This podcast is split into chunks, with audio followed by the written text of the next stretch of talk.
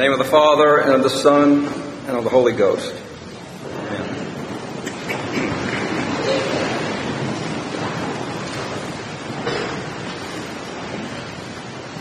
Brothers and sisters, what kind of church would we have if everyone imitated you? I say it would take a lot of nerve to invite all of Christendom uh, to innovate, to imitate you, but that's exactly what St. Paul has done in the third chapter of Philippians, 17th, 18th verse. He said, Brethren, imitate me and mark those who live so, for many of whom I have often told you and now tell you, even with tears, live as enemies of the cross of Christ.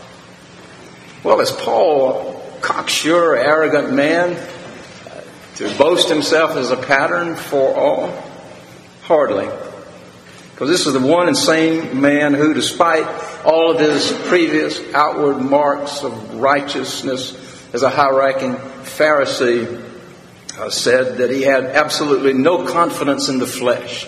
That is, no confidence in his natural self. He's the one and same man who called himself as the foremost of all sinners, the one and same man who said, Wretched man that I am, in Romans 7 24. So, in what respects then has is consider himself to be example of the church? He said, Many of whom I tell you, and now tell you, even with tears, live as enemies of the cross of Christ.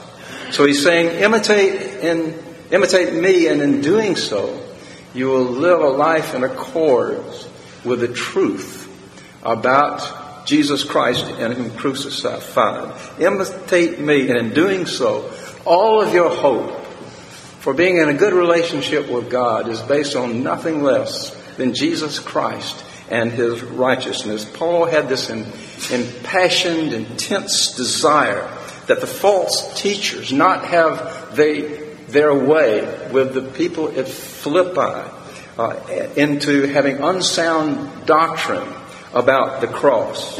When, and when is the last time that you have wept for your church? Paul, literally to the point of tears, said, Many I tell you, with tears, I tell you now, have lived as enemies of the cross. Enemy of the cross. That has a terrible ring to it, doesn't it? How would you like to have that as your final epitaph? Enemy of the cross. Whom exactly is Paul warning against? Well, we have to understand this verse in the context of Paul's theology of the cross. An enemy of the cross is a man who thinks that Jesus Christ did not necessarily have to die to open the gates of heaven for the sinful human race.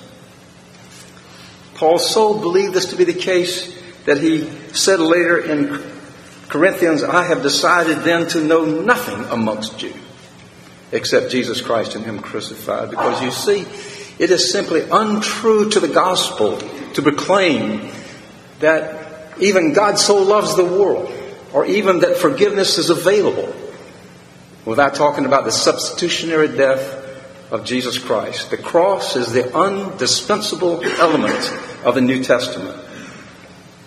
And some enemies of the cross are in your face. I think of that hilarious ca- character in Flannery O'Connell's uh, novella, Wise Blood. Uh, novellas writings. They're, they're humorous, but they're mighty true to life, and they're, for what it's worth, there's several copies in the bookstore. But in Wise Blood, the wacky southern street preacher Hazel Motes, he preaches uh, with great passion a Christianity without the cross, and he parked his old Edsel uh, in front of the small town movie house to catch the drain of the people as they uh, were coming out of the picture show and said, "Listen, you people." What church do you belong to? You boy there, listen to me. All of you listen to me. I want to tell you something. Many of you think that you're not clean. Well, let me tell you, you are clean. Every one of you people are clean. And let me tell you, if you think it's because Jesus Christ was crucified, you're wrong. Now, I don't say he wasn't crucified, but I say it wasn't for you. Listen here. I'm a preacher myself. I preach the truth. And I'm going to take the truth wherever I go. I'm going to preach it to whoever will listen at whatever place and Hazel Motes was a, preached with unrelenting fervor uh, Christianity without a cross. Well, you say that's just fiction. Let me show you. Unfortunately, the real life enemies of the cross are alive and well, not just outside the church, but within the church, which is worse. And this is exactly what St. Paul was dealing with the congregation at Philippi. Paul was referring to professed Christians within the church, persuasive, very sincere teachers indoctrinating young people and old people with false views, and it made him weep. At a recent clergy retreat, a respected clergyman stood up at the teacher's podium expounding his views that if Jesus Christ had lived to be 85 years old and died a natural death, nothing much would have changed. And he said he wanted to take the violence out of Christianity, the blood out of Christianity, enemy of the cross.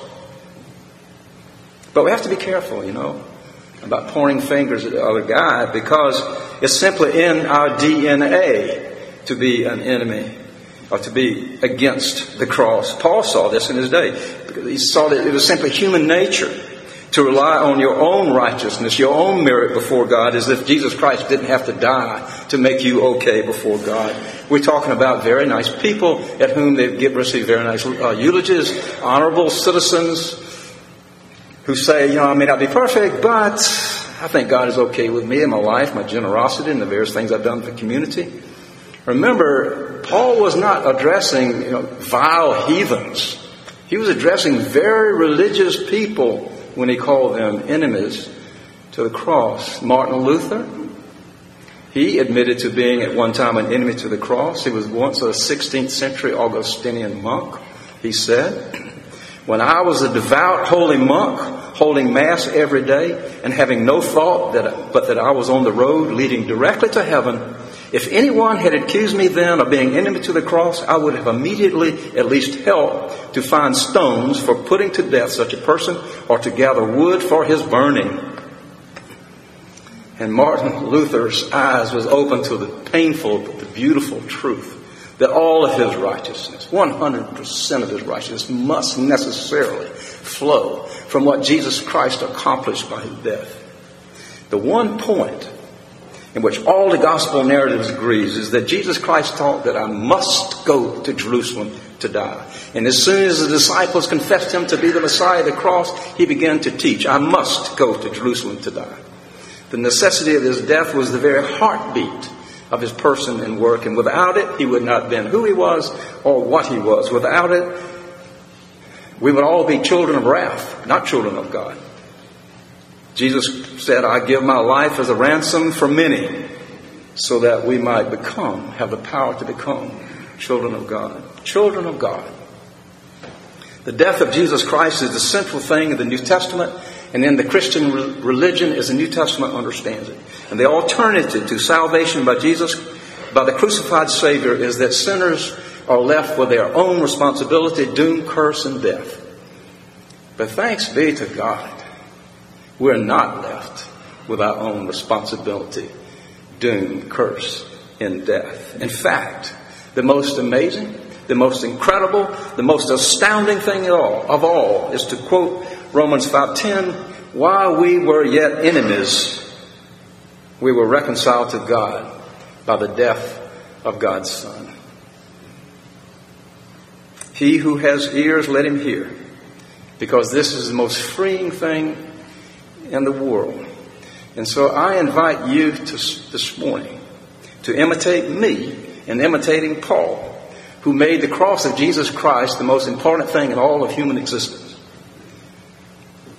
For as we read in Acts, there was salvation in no one else, for there is no other name under heaven given among men by which we must be saved. May God draw reluctant hearts and now give doubting souls courage to believe this for Jesus' sake.